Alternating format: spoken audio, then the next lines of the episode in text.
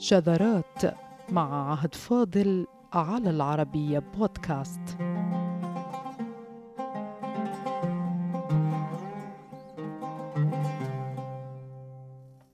استيقظ الناس من نومهم وإذ بحاكم مفقود. كيف تعامل المؤلفون العرب مع ظاهرة شديدة الندرة وهي اختفاء حاكم عن الأنظار؟ فهي قضية غير عادية أبدا. وتتطلب الكثير من الحكمة أو المعرفة لإيجاد غطاء أو مبرر يسبب ذلك الاختفاء خاصة وأن هذا الحاكم فقد ولم يعد من اختفائه منذ ألف سنة. كيف تعامل المؤلف العربي مع هذه الظاهرة العجيبة؟ اختفاء حاكم البلاد.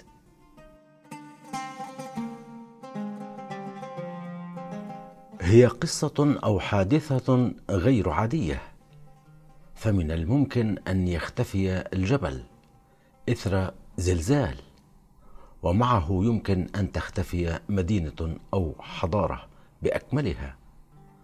أما أن يصحو مجتمع بجميع طبقاته على خبر فقد الحاكم فهي من التحديات الثقيلة على وعي المؤلفين. فهل مات؟ هل قتل؟ هل اختطف؟ أم ذاب هكذا ولم يعرف له أثر؟ وهذه هي إجابات المؤلفين العرب والمسلمين على هذا التحدي. كيف اختفى الحاكم منذ ألف سنة؟ فالتأليف لكشف مصيره لم يتوقف حتى عصرنا الحالي كما سنرى.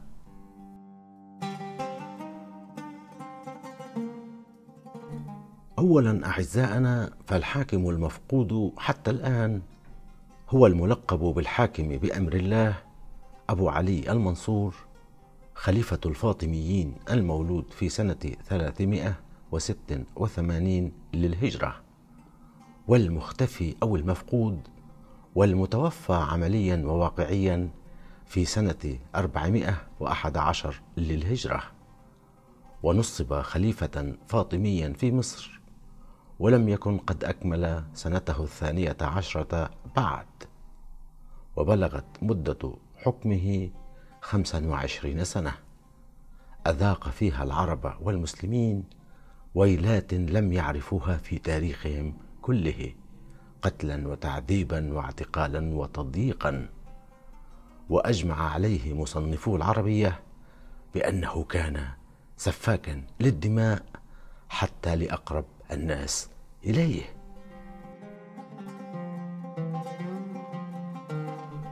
لكن فجأة وبدون أي مقدمات وفي ساعة ما من يوم الثالث عشر من شهر شباط فبراير من سنة أربعمائة وأحد عشر. خرج الحاكم ولم يعد.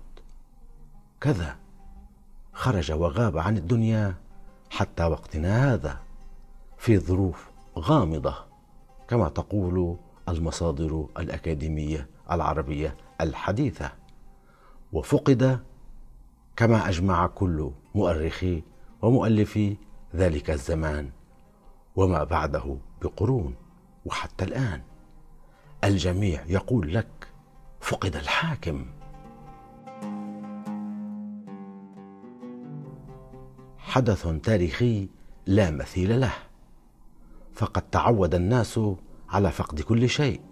ما خلا الحاكم؟ فكيف ستصحو الأمة وحاكمها؟ مجرد مفقود. لا هو ميت ولا هو مقتول ولا هو مختطف. وفيما تضاربت الروايات عن فقد أحد أعنف حكام العالم وهو الحاكم بأمر الله كما لقب نفسه فإليكم كيف تعامل المؤلف العربي المؤرخ مع تلك الحادثة التي تعد من أغرب الوقائع السياسية التي يمكن أن تتحدى عقل المؤلف أو ثقافة المؤرخ؟ فكيف سيتحدث للناس عن ظاهرة فقد حاكم من بين أهله وشعبه. أقدم مصدر نقل قصة غياب الحاكم أيها السادة وتلقفه المؤلفون هو المسبحي.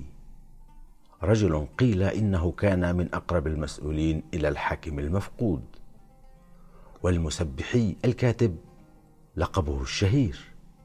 فيما له لقب آخر هو الأمير المختار واسمه محمد بن أبي القاسم. والمذكور كما نقل مؤرخ وكاتب وشاعر كذلك. نقل من شعره الكثير في رثاء الآخرين. لم يوجد في رثائه شيء يرثي به الحاكم بأمر الله. ما يتناقض مع الصورة المعطاة عنه بأنه من مقرب المفقود فعلى الأقل كان ليرثيه بقصيدة ما. إلا أن المهم في هذه النقطة هو رواية المسبحي عن فقد رئيسه الخليفة الفاطمي. فماذا قال أيها السادة؟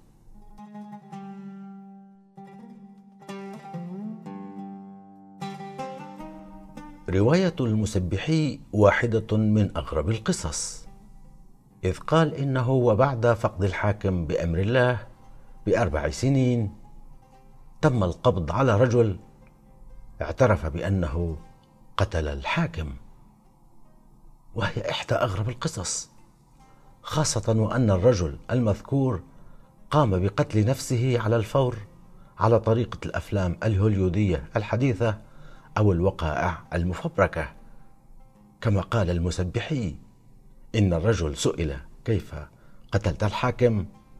فضرب قلب نفسه فمات على الفور بعد أن قال هكذا قتلته.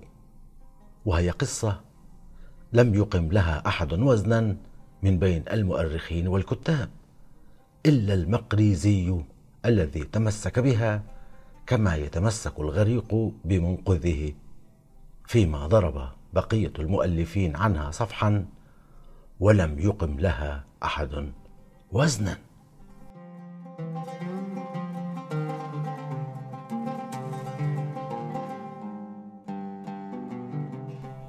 هكذا كانت المحاولة الأقدم من كاتب وصف بالمؤرخ وقد ضاعت أغلب آثاره بالمناسبة أعزائنا أي المسبحي فقد ألف قصة تاليفا كاملا ومن عقله ولا أساس لها ولا أي سند إلا عنده.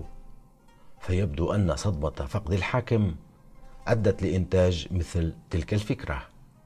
القبض على قاتل بعد أربع سنين أقر بأنه قتل المفقود الذي من المفترض أنه مقتول. وعندما اعترف القاتل بجريمته ينتحر فورا. عموما كانت قصته مسلية لكن بدون أي قيمة توثيقية أو تاريخية. لهذا أعرض عنها الجميع إلا المقريزي المتوفى بعد الحاكم بأربعة قرون كاملة.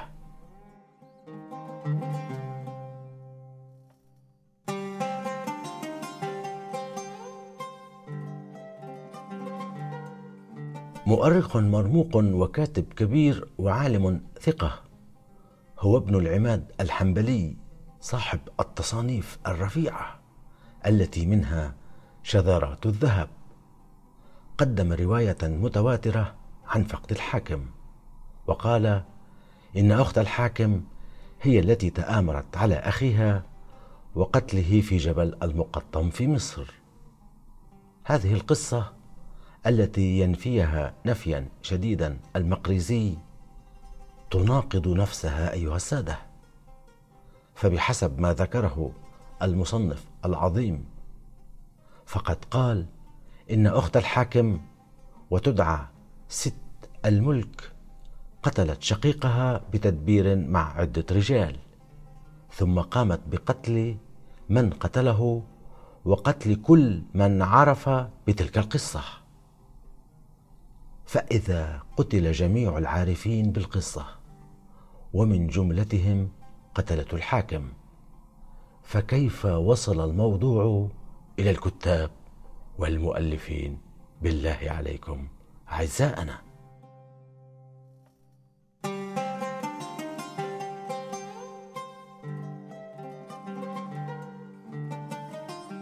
العجيب أيها السادة أن مؤلفا كبيرا آخر كصاحب البداية والنهاية ابن كثير يقول الشيء الذي ينقض رواية فقد الحاكم.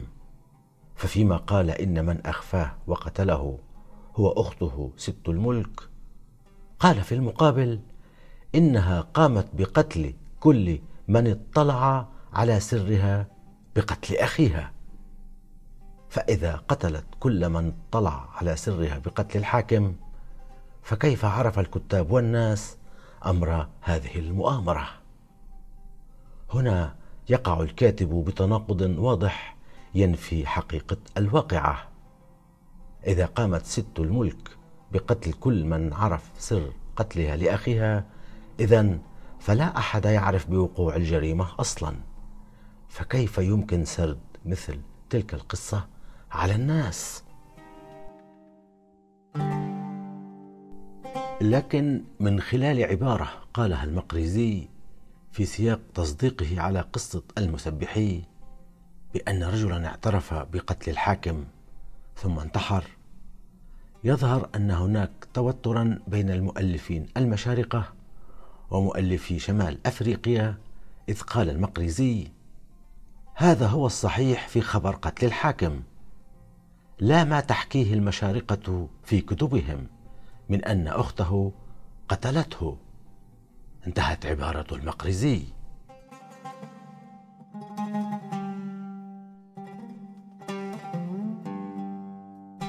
لاحظوا كيف أجمل بأن المشارقة يقولون كذا وكذا في كتبهم أيها السادة.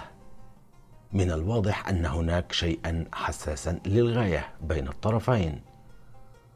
فقد قدم الفاطميون أسوأ وأعنف أشكال ممارسة السلطة في التاريخ العربي والإسلامي كما هو معروف.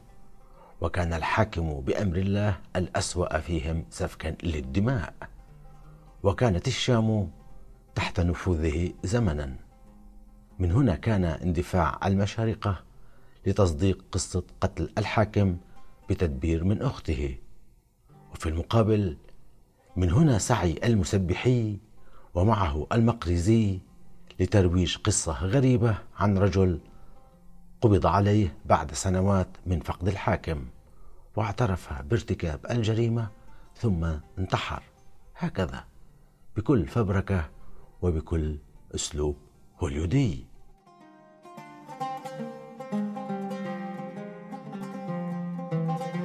هناك تصور آخر قدمه مؤلف آخر قريب العهد من زمن. فقد الحاكم هو الأنطاكي يحيى بن سعيد. في تاريخه المشهور وهو الآخر تحدث عن الواقعة دون أي مصدر. إلا أنه من الواضح أنه كان يريد نفي التهمة عن ست الملك. فقدح مخيلته فأشعلت قصة مفادها أن من قام بقتل الحاكم وإخفائه قطاع طريق جاءوا من البادية هذه المرة. بعدما أرغموه أي ارغموا الحاكم على الكتابة لرئيس بيت المال عنده ليعطيهم خمسة آلاف درهم كما قال بالحرف. وأنهم عادوا بعدما قبضوا المبلغ وقتلوه ودفنوه في مكان سري. والعجيب بخيال الأنطاكي الثري أن كل تفاصيل الجريمة علنية بالاسم والنقود والأشخاص إلا عند نقطة مكان دفن الرجل. فصارت سرا. يا للعجب.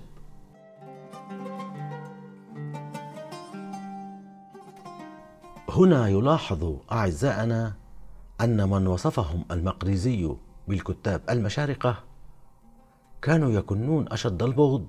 للدولة الفاطمية التي انتهت على يد القائد الإسلامي العالمي صلاح الدين الأيوبي. كانوا ميالين لقصة قيام الأخت بقتل أخيها. فيما الكتاب المحسوبون على شمال أفريقيا القريبين من العهد الفاطمي والقريبين منه أيضا كالمسبحي والأنطاكي بصفة خاصة كانوا أميل لترويج قصص بدون سند لفقد الحاكم. فقصة أن يصحو الناس وحاكمهم مفقود. شيء لا يتكرر أيها السادة بالسنوات بل بالقرون وربما بالأعقاب.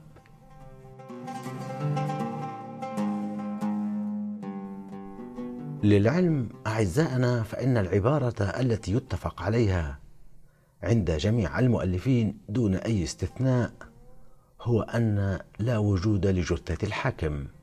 فلم يرها أحد ولم يستدل عليها ولم يعرف المكان الذي أخفيت فيه. هذا الأمر اغرى مؤلفي العربية بالبحث عن الحقيقة أو تخيل الواقعة في العصر الحديث.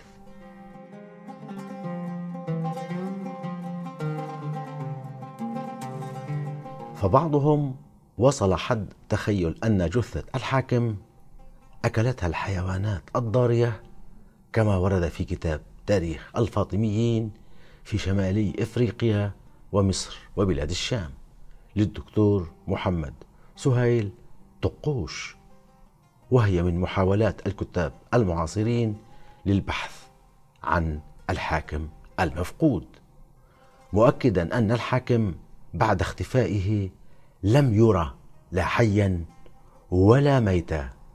كما قال بالحرف بالاقتباس غير الصريح من شذرات ابن الحنبلي التي قال فيها ولم يوجد من جسده شيء إلا أن طقوش رجح أنه دفن في مكان سري أيضا. قصة الحاكم ملهمة لأي تخيل استقصائي جار للبحث عن حقيقة الاختفاء العجيب هذا.